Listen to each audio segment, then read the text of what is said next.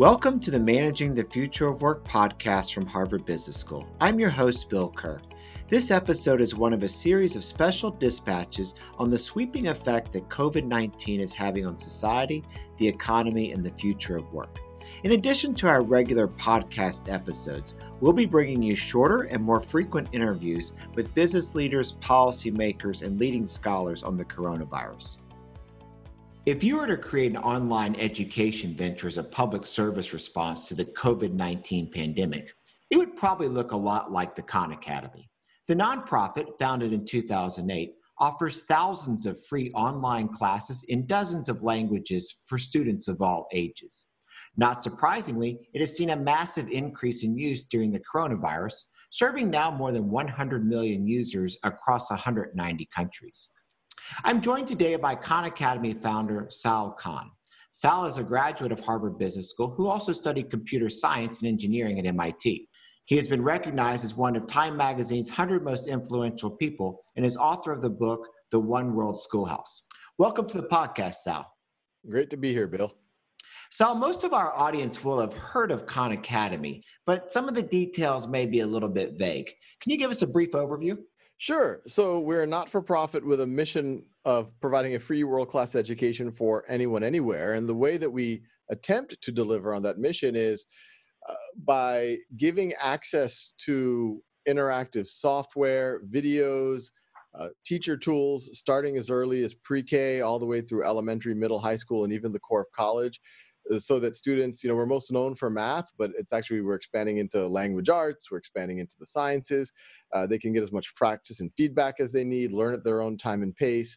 Uh, teachers can understand where st- students' strengths and weaknesses are, uh, and it's available in over 45 languages with the school closures and a lot of people having time out of work, it's not surprising that demand for the materials you just described has uh, has skyrocketed.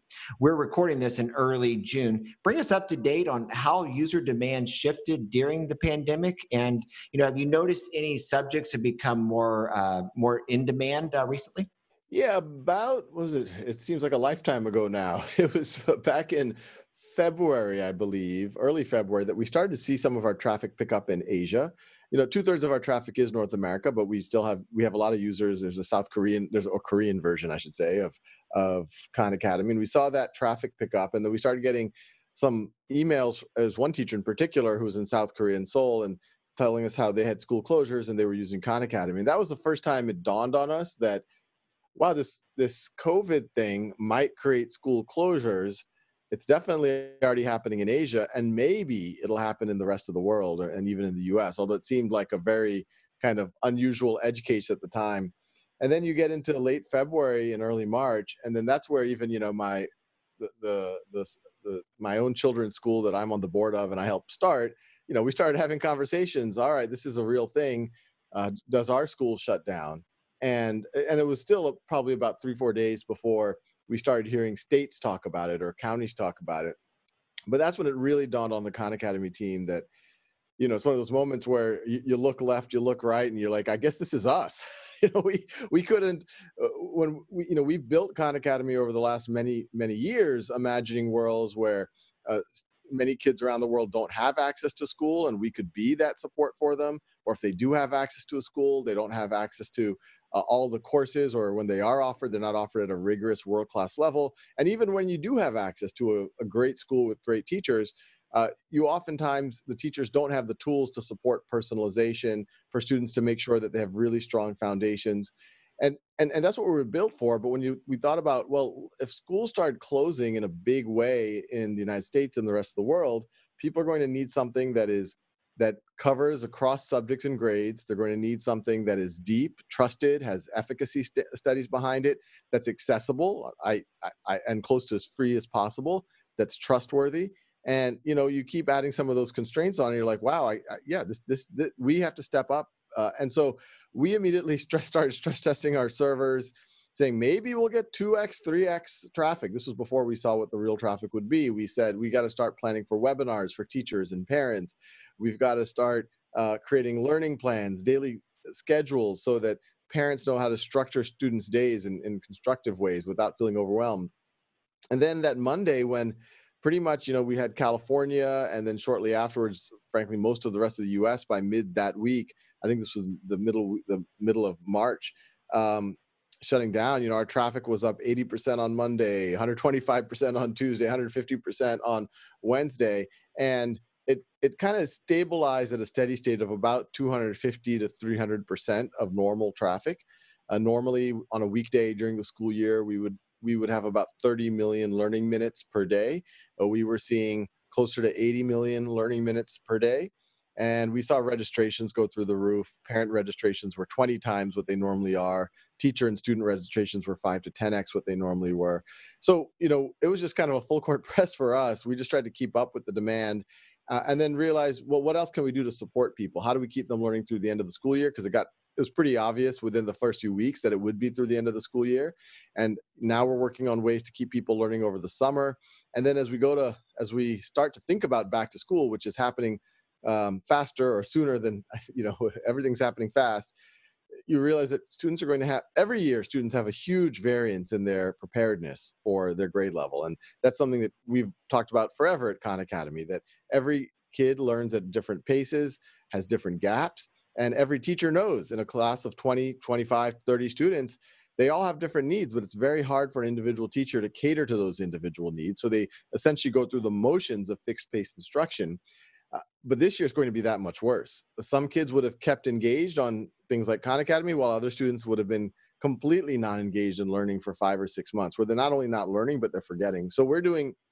a whole series of courses called uh, called Get Ready for Grade Level courses. So let's imagine a sixth grader. We have a sixth grade math course, but you could have a course uh, that you can do it. All of these things you can do at your own time and pace, where you start at the very basics of the prerequisites for sixth grade, and it quickly accelerates through what you know, but it allows you to focus on what you don't know, so that when you enter into sixth grade, you're optimally prepared. And ideally, continue to work at your own time and pace on the sixth grade course, and then keep moving to seventh and eighth grade and beyond. So our family is part of those 80 uh, million minutes per uh, per uh, day that you are having. So thank you uh, for that. And let me also continue on a personal side. The the word on the street is that for our school resumption in September, it's going to be more of a hybrid model. That we're mm-hmm. probably going to have to have some um, this elementary school kids, some time at home, some time in the classroom. Are you guys preparing anything special for that type of environment where it's a mixture of in class and also virtual?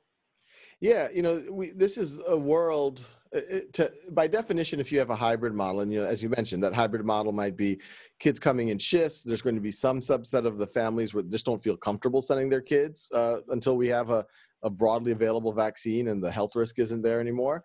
And so, all of whatever the instruction, the curriculum, the learning has to have an accessible online aspect to it.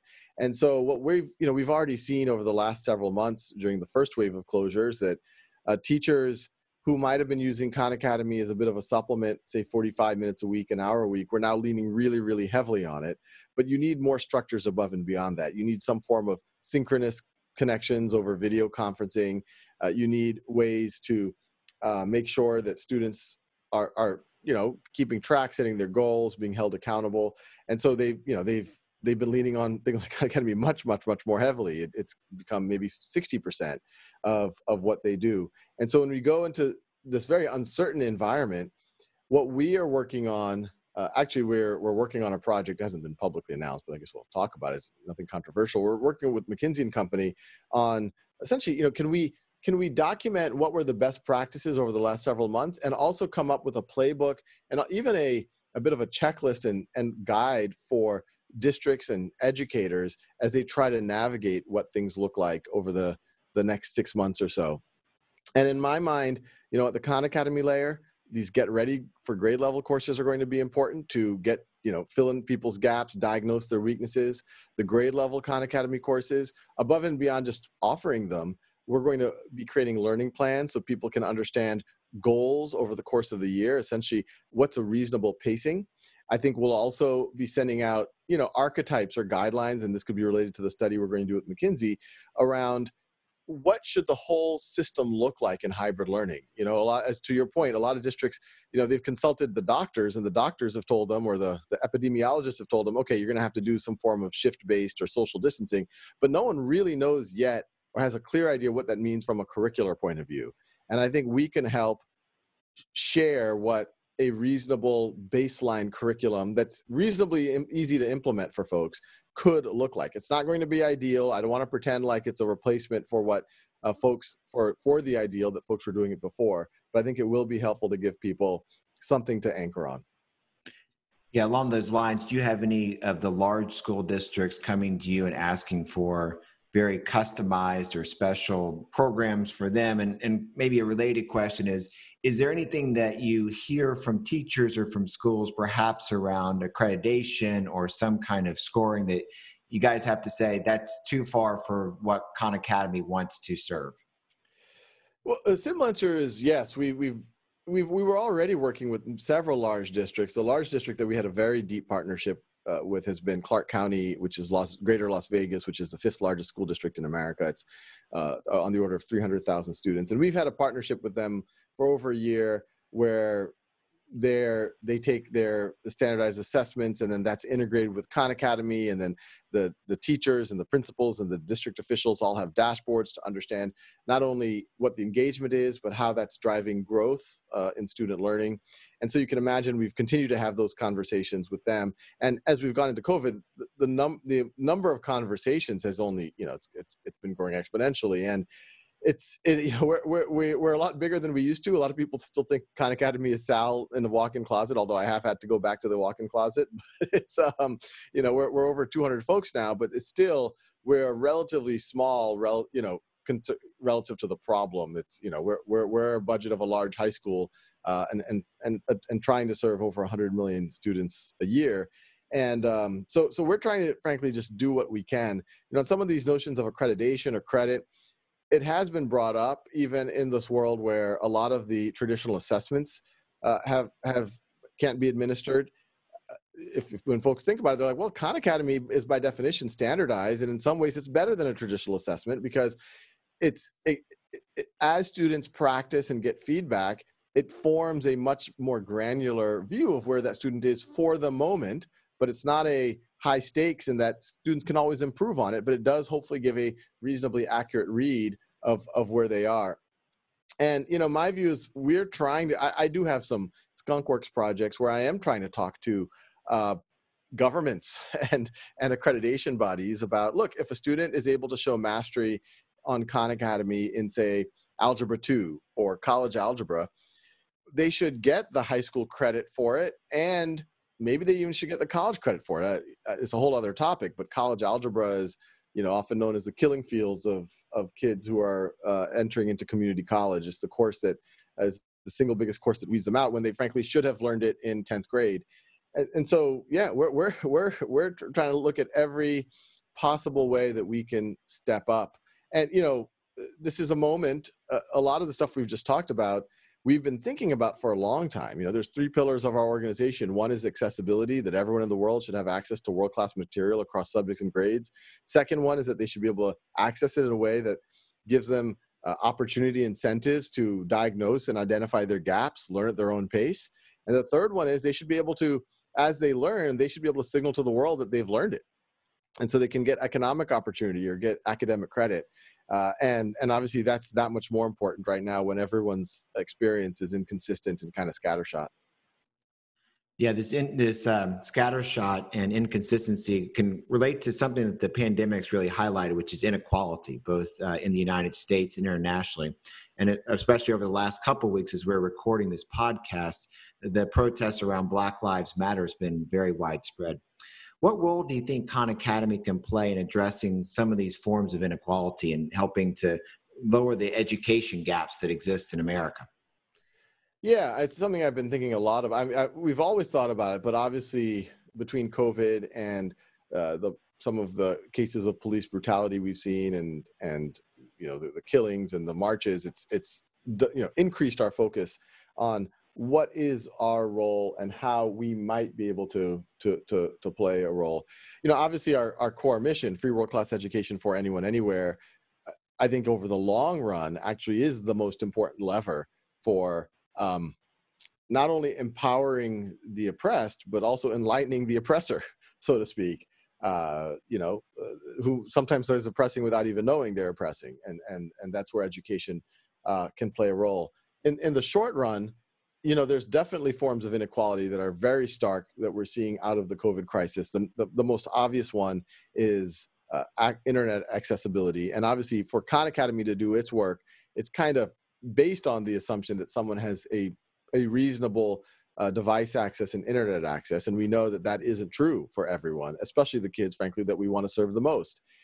The our role is to kind of, you know, use whatever soapbox we have to say, look, this internet access, it's not frankly just an academic issue. It's a it's an economic issue. It's a, it's frankly a mental health issue right now to, to be able to stay connected with the world.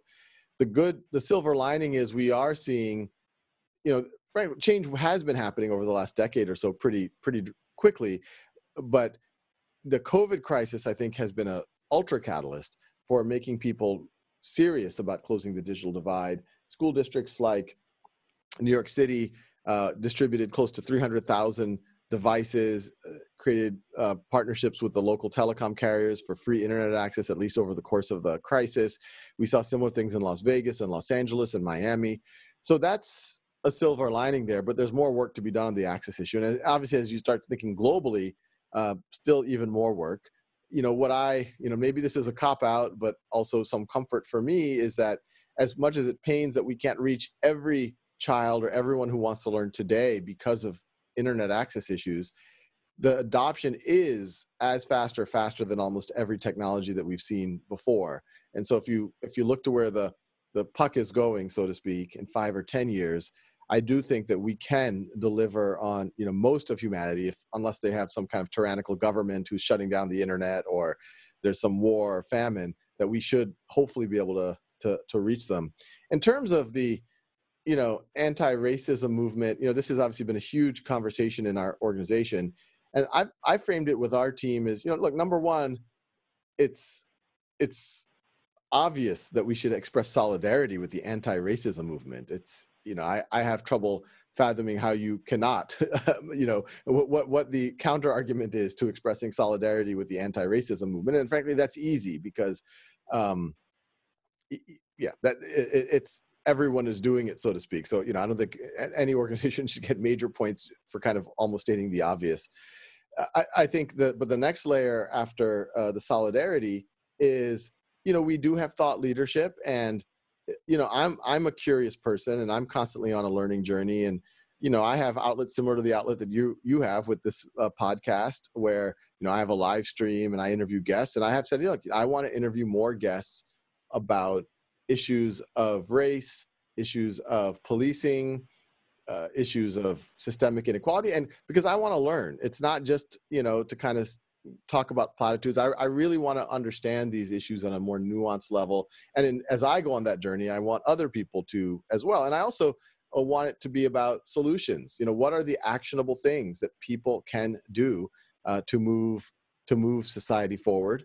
I think the third place that Khan Academy has a role is you know, we have courses in American history, in world history, in civics, and uh, those are clear outlets where you know, I've always prided that Khan Academy is a non-political organization. We we strive for the truth, and uh, I think we've done a, a good job at it. We're not going to be perfect. Everyone has biases or collections of biases, but we definitely strive for it.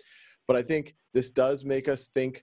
Okay, as we create these archety- archetype or reference curricula or uh, you know resources around American history and civics, let's make sure that we get all the perspectives. Let's make sure we get the voices. Let's make sure that uh, we we get as close to the, the, the truths as as we can as we can. Given that you know a lot of history is kind of they're they're you know it's lost, but a lot of it is there, and we've just kind of ignored it. Um, so I think that's that. And then you know I think as someone who's running an organization, there's hard questions that we have to you know introspect about our own organization our you know what biases do we have or do we not have? And you know I, one thing i do tell the team though is you know when we think about diversity and inclusiveness it should be a conversation that makes all of us a little bit out of our comfort zone.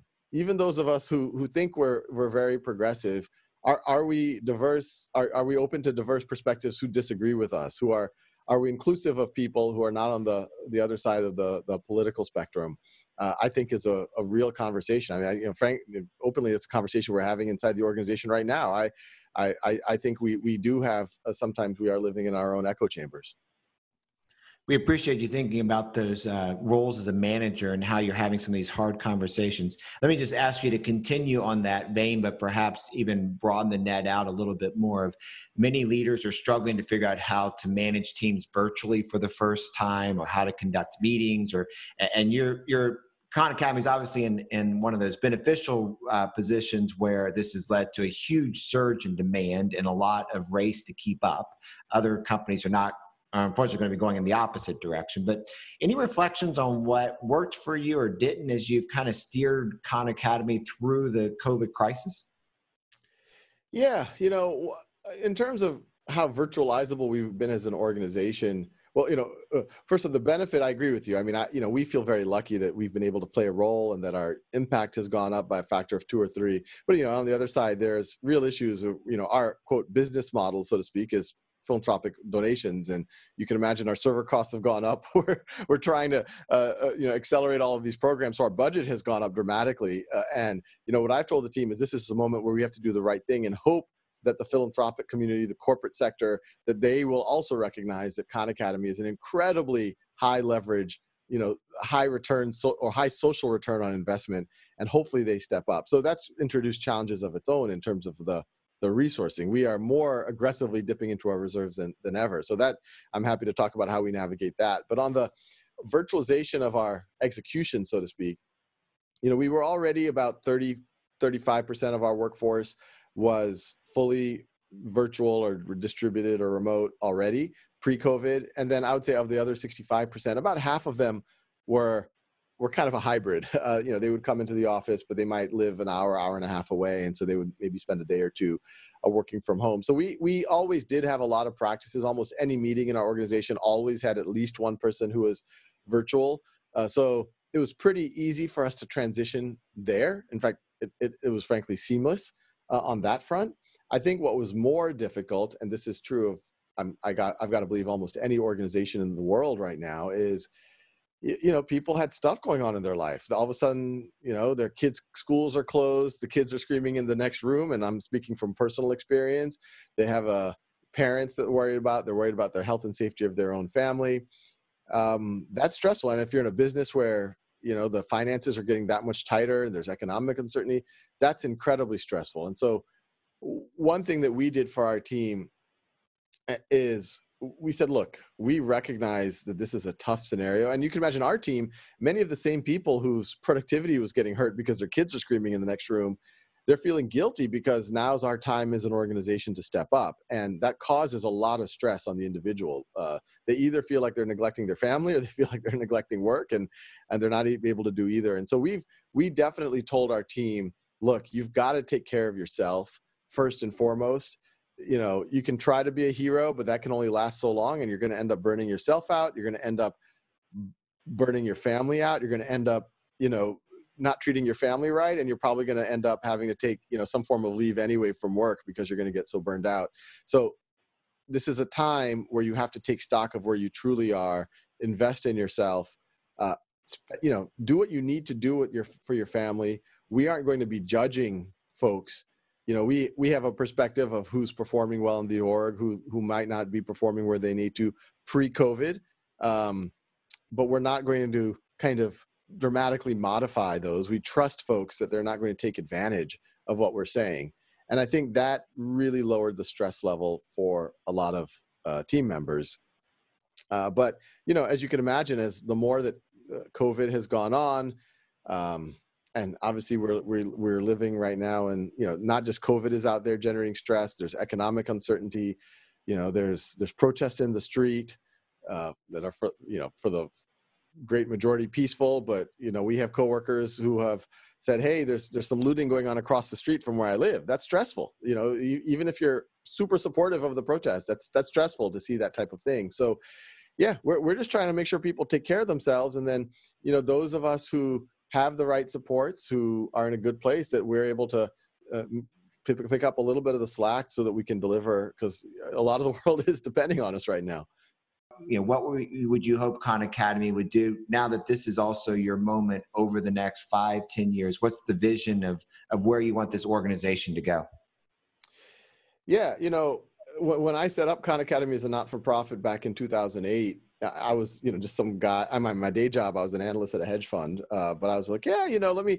Uh, you know, the reason why I, I live in Silicon Valley, and a lot of my friends from school are VCs and entrepreneurs, and there was a lot of temptation to turn into a for-profit organization. But you know, I kind of just did a thought experiment of what a what a what a home run would look like in the for-profit world. I said, well, that that's great, uh, but when you think about the scale, you know, the the the swath of history, you know, generations, it is hard to point to for-profit organizations that have been able to stay true to a global mission.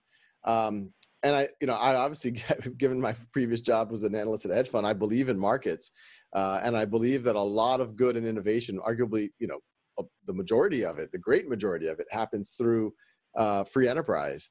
Uh, but I think there's parts of society where either markets don't function well, or when they do function, they lead to outcomes that aren't consistent with our values. And I do think education and healthcare, there's space for, for sure. There's a lot of good for-profits doing great work in there, but um, they're, they're, you know, as a society, we don't want, you know, someone's um, access to learning to be dependent on, you know, the zip code that they live in or, or you know, whether they have a credit card accessible. Uh, and, um, and, and you want to stay true to that mission. And even when I was, you know, an analyst at hedge fund, I saw so often how capital structure drives incentives over and over again. And I wanted to take the long view. So anyway, that's why I set it up as a not-for-profit. It was a little delusional for a guy in a walk-in closet to say, "Hey, this maybe this could be in the next great institution. Maybe this could be like the Smithsonian or Oxford." And frankly, even back then, when Khan Academy was only serving 50 or 100,000 people, we were already serving more learning minutes than you know a lot of universities had done over hundreds of years. And it's like maybe it's not that delusional. And so, you know, you fast forward to today and where we're going in the future, I think it's, you know, Khan Academy has shown that it, it, was good that we, we started with that little, a somewhat delusional view because it, it's turning out that it's doable. And not only is it doable, it's, but it's a necessity for the world. Obviously, we've been talking about the COVID crisis, but when you just think about the broader uh, trends that are happening with automation, artificial intelligence, that traditional labor pyramid is either going to turn into a much smaller pyramid at the very top where everyone else is like well how, what's my role in society? And then you're going to have to have you know to have a stable society you know ex- extreme wealth redistribution or uh, or unrest or you figure out ways for more or most people to operate at the top of that pyramid uh, arguably invert the labor pyramid. And i think if we're going to do that if we're going to do that at scale it's got to be uh, the existing education system uh, but also uh, organizations like Khan Academy supporting them, building the tools for them. And when there are gaps, as there are in many communities, uh, we we can fill in those gaps. So I'm hoping, you know, 10 years out, uh, everything we talked about, that literally anyone on the planet in pretty much any major world language can access their potential from pre-K through elementary, middle, high school, college in math, reading, writing, uh, human, you know, social sciences, sciences, uh, and they're able to do it in a way that is engaging. It's at their own time and pace, uh, and uh, essentially prove what they know to the world, so that they can, you know, have healthy, happy lives and participate in democracy in a, in a robust way. It's a wonderful way for us to end this. Sal, thanks so much for taking time out of a very busy day to join us. Uh, Sal Khan is the founder uh, and CEO of Khan Academy, which is part of many of our lives right now during the COVID crisis and will be uh, and the uh, months uh, going forward. Thanks, Sal. Great. Thank you so much, Bill. Thank you for listening to this special episode of the Managing the Future of Work podcast. To find out more information about our project on the future of work and for more information on the coronavirus's impact, visit our website at hbs.edu forward slash managing the future of work and sign up for our newsletter.